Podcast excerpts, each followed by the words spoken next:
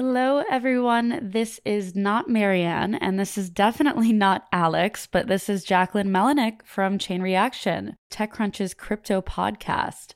I'm here because the equity crew is taking a quick break this week, but we wanted to share with you my conversation with Stu Alderoty, the chief legal officer of Ripple Labs. We take a deep dive into their most recent federal court ruling that rules that cryptocurrency XRP is not a security when sold to the public. I think it's definitely an interesting and timely topic, so I hope you all enjoy. Hey everyone, it's Jacquelyn Melinek. Welcome to Chain Reaction, a show that unpacks and dives deep into the latest trends, drama, and news with some of the biggest names in crypto, breaking things down block by block for the crypto curious.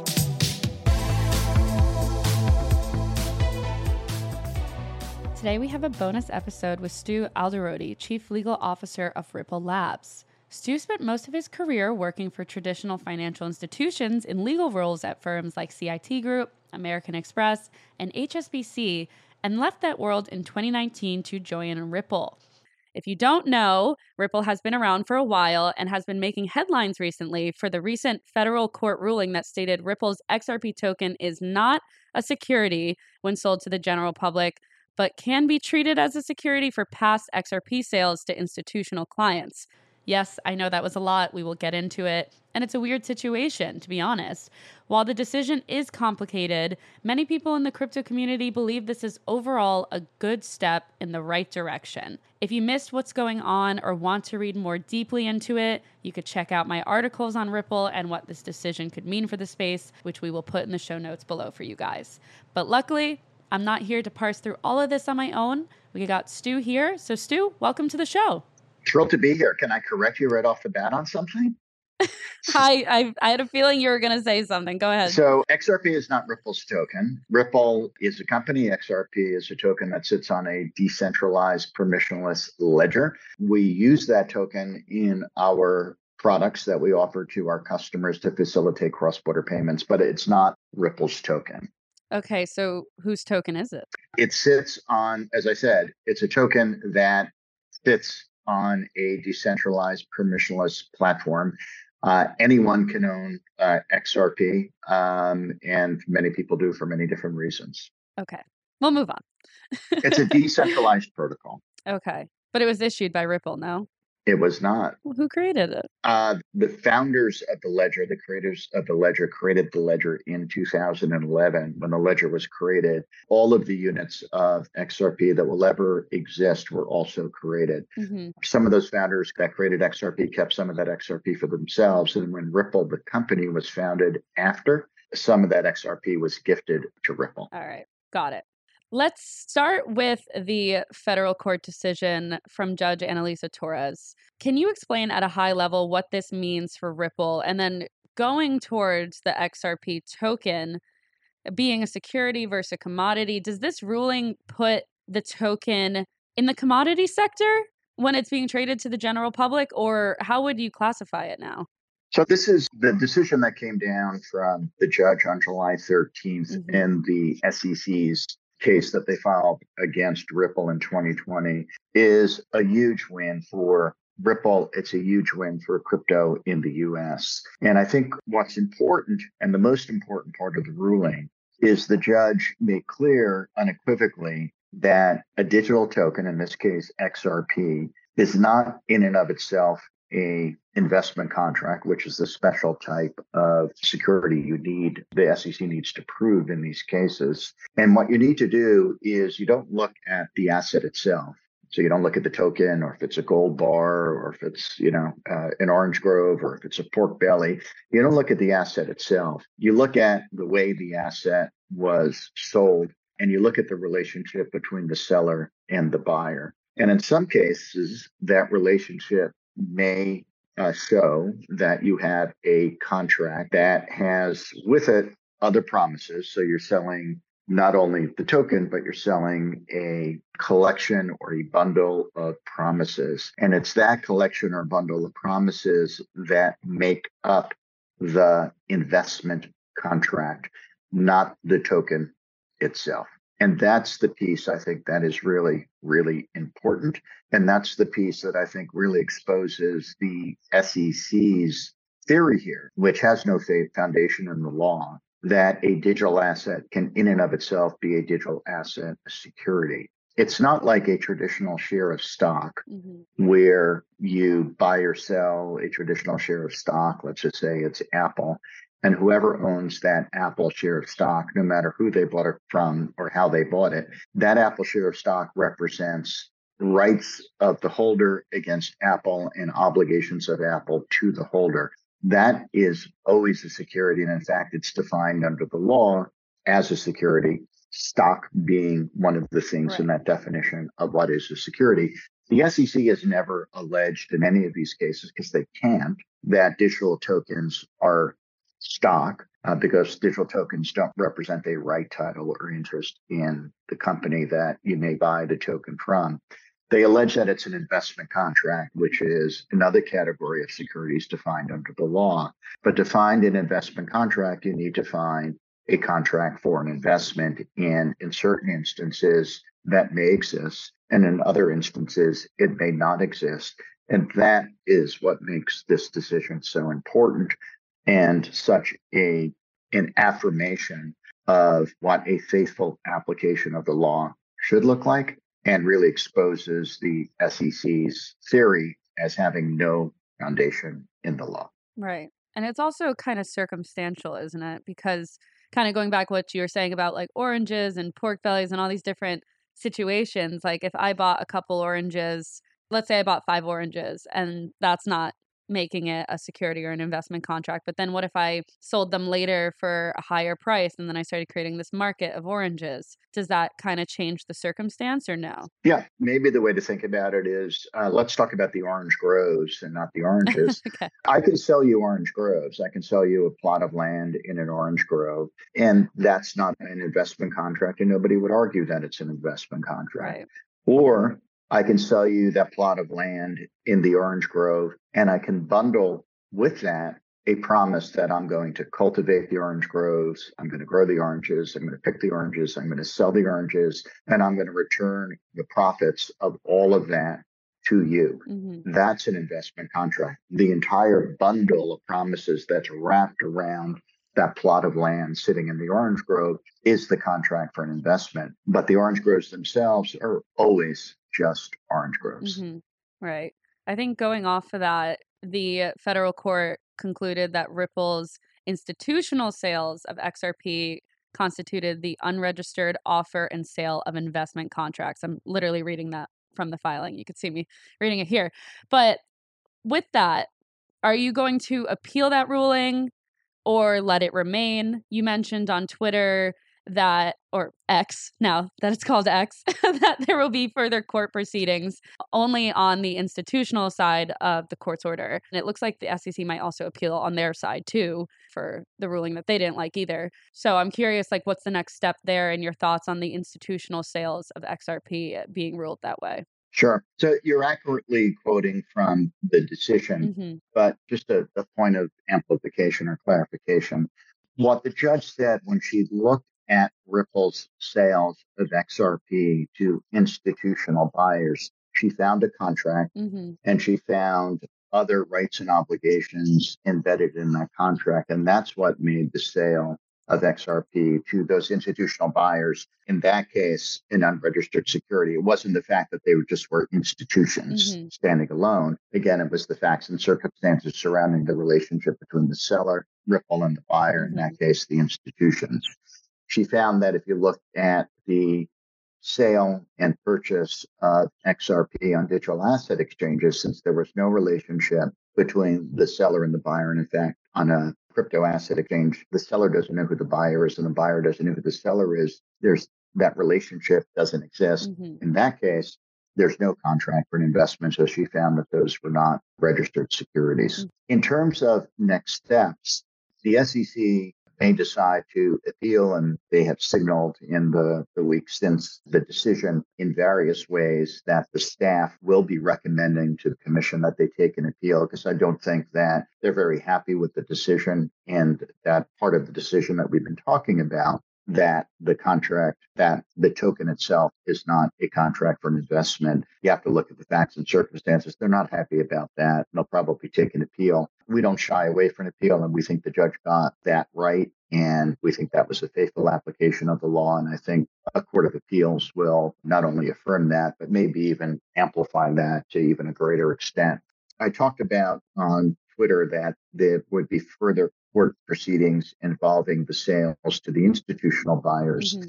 What I was referring to is that there's a couple of issues that are left open as to whether uh, the executives who've been personally named in this lawsuit wrongfully aided and abetted. And I, I put that in air quotes because that's the SEC's theory. That's a loaded term. Whether they aided and abetted those sales. The judge said that's a factual issue as to whether they acted recklessly when Ripple made those sales to institutions. We think we got the better of that argument, but the judge said that finding whether or not someone acted recklessly is inherently a fact issue that needs to be tried. So we still need to go through that portion of the case the SEC, no doubt, will ask for fines and other remedies for the institutional sales, and we'll have to go through that piece of the case. But despite all of that happening regarding the institutional sales, in the court where we currently are, despite the SEC signaling that they're going to be, the staff will be recommending an appeal to the commission, the findings and conclusions and legal opinions that the judge made in an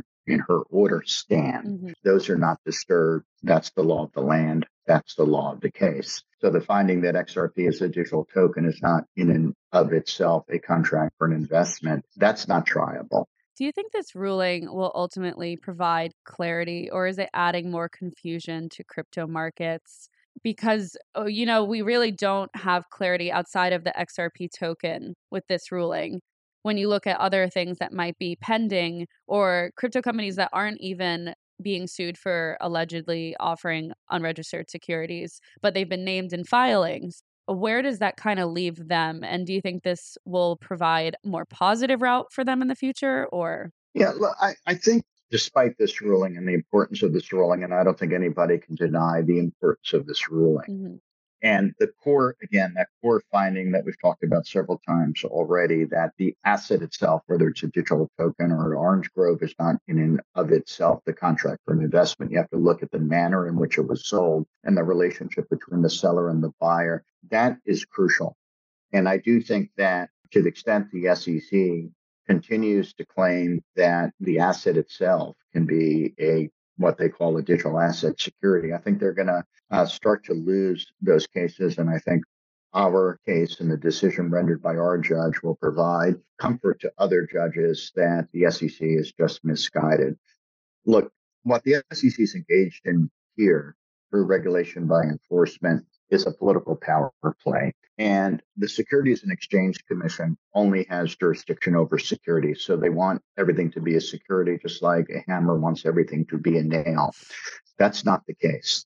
That being said, we still need a rational, comprehensive, and understandable regulatory framework for crypto in the US. Um, because of the SEC's refusal to faithfully apply the law and trying to pretend that they have jurisdiction when jurisdiction doesn't otherwise exist. The US has been falling behind the rest of the world, which has busily been working to build good, comprehensive, rational regulatory frameworks that protect the integrity of the market, protect the retail consumer, work to keep bad actors out, and foster the innovation. So we can leave this issue to individual judges to make individual decisions in individual cases. And we have now established that that is not a bad thing. And, and we can prove the SEC wrong, and I think others will. Or we can move forward to a comprehensive policy solution. And the other thing that happened in the wake of this ruling is many members of Congress, both in the Senate and in the House, came out, recognized the importance of the ruling, and said, now we need to go and build a comprehensive policy solution. And we will continue to support that. Yeah, I agree with you that we still need a framework for the crypto markets. And I'm glad you brought that up too, because especially living in the US, we see how fragmented the government can be when it comes to making laws. There's so many different branches and sectors that all contribute to this. And when we hear the SEC say one thing and the CFTC say another, and then the SDNY say another, it's like, who do you listen to? Who do you believe? Right. And he's nodding his head. This isn't video, but he's agreeing with me. but, uh, Stu, my question for you here is with all that said, what's next for crypto regulation? What's the road forward? What do you anticipate coming after this ruling? So, again, really consistent with what you and I were just commenting on. Mm-hmm. This is great news. It's great news for Ripple. It's great news for the entire crypto industry in the US. But we need that comprehensive regulatory framework. And without that, I don't think uh, the crypto industry and the, the technology behind it, the brilliant entrepreneurs that are driving it, will be able to really realize the full potential of this technology in the US, and it's going to continue to move offshore. In the two and a half years since the SEC first filed its suit in December of 20, Ripple has never been stronger as a company, but that growth and that strength has come from our offices in Singapore, in the UK, in Dubai, in Brazil. We have recently opened an office in Ireland, and we do all of that in full cooperation with local laws, rules, and regulations and full respect to local regulators and whatever regulatory or licensing regime they have. Mm-hmm. And I think other geographies are seeing this as an opportunity. Crypto is not going to be uninvented. This technology is not going to go away. And to the extent we have policymakers in the US who think that they're going to be able to regulate it out of existence, they're wrong. They're going to be proven wrong in the courts, which we did last week, or they're going to be proven wrong by the markets because the market is going to push this technology offshore. Mm-hmm. I think crypto being a global effort too is a good thing. You know, global expansion shouldn't be viewed as like, oh, they're leaving the US. Like, no, you guys are just expanding beyond where you are currently. And we see this with other companies too. So definitely with you on that page. One more major question I have for you, Stu, you kind of touched on this before, but I want to go back to it is when we're looking at other SEC cases, specifically the Binance and Coinbase ones, what are your thoughts on that? Because the Ripple one was a quote unquote win for the industry that many people see it that way.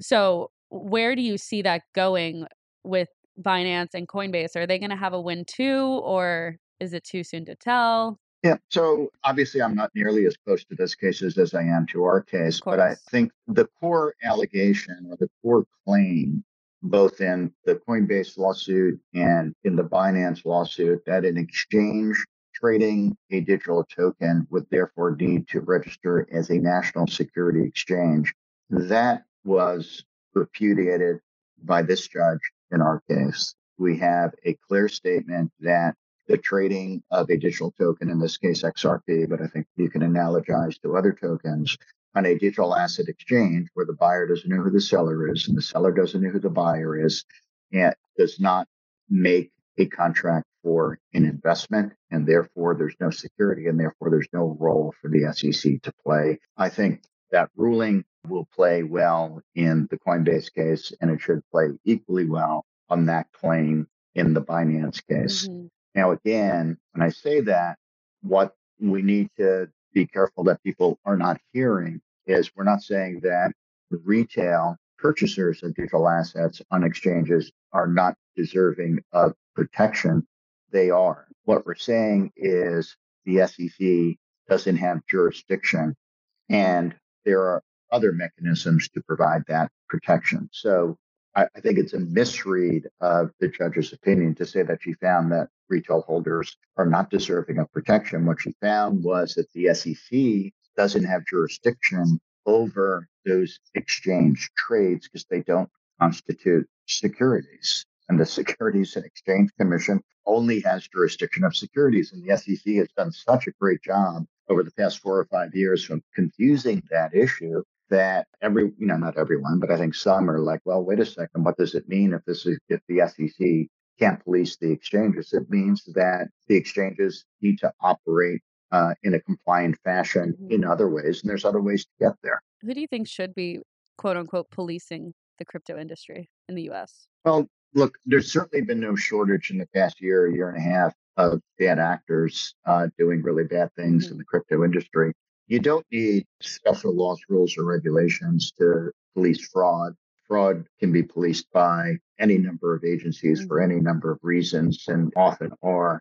But I, you know, who should be the uh, the primary regulator for crypto? I think that's an important policy question. I think that's one that uh, we should work through with the regulators. But I think in asking that question in the U.S., it suggests or it reveals the political nature of what's happening here in the US. Who should have jurisdiction? Who should have the power? That's the wrong question. And I'm, you're asking the right question, but it's the, it's the wrong, it's the wrong question to ask mm-hmm. if you understand what I'm saying.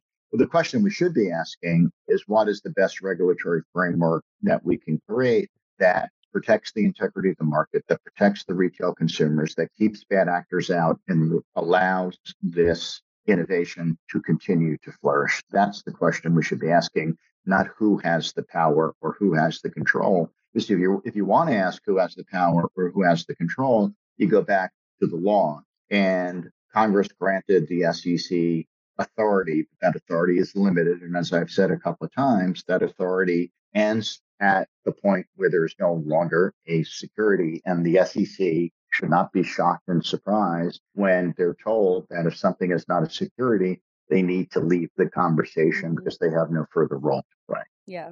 That makes sense to me for sure. And as we await those answers, I know you're not everyone's lawyer, but we have people listening in. So, do you have advice for those startups who might be a little cautious right now, especially in the US, the US regulatory landscape? How should they navigate the crypto world as we await these guidelines? Right. I'm Ripple's lawyer. Yes. I'm not your lawyer, but I, I will say, but I will say that my advice to those entrepreneurs today, even post victory, mm-hmm. Is the same advice that I had for them two and a half years ago. Go out and create your company outside of the US and do it in a place where they have a clear regulatory regime because otherwise you're still going to face the hostility that we face in the crypto industry in the US. I don't think the SEC is going to back down from their campaign of misguided regulation by enforcement. And until we have a clear, comprehensive regulatory framework in the US, this is probably not the place where you want to start your business. And that's an unfortunate state. Yeah, I feel like there's so much to dive into there, but we could wrap it up on that. Stu, thank you so much for coming on. I really appreciate you taking the time. Well, thank you for having me. Great questions and a great conversation. We'll be back every other week with interviews with top players in the crypto ecosystem. Catch us on Thursdays for interviews with experts in the Web3 space. You can keep up with us on Spotify, Apple Music, or your favorite pod platform, and subscribe to our companion newsletter, also called Chain Reaction. Links to the newsletter and the stories we talked about can be found in our show notes, and be sure to follow us at chain underscore reaction on Twitter. Chain Reaction is hosted by myself and produced by Yashad Kulkarni and Maggie Stamets, with editing by Kel. Bryce Durbin is our illustrator, Alyssa Stringer leads audience development, and Henry Pickavet manages TechCrunch's audio products. Thanks for listening. See you next time.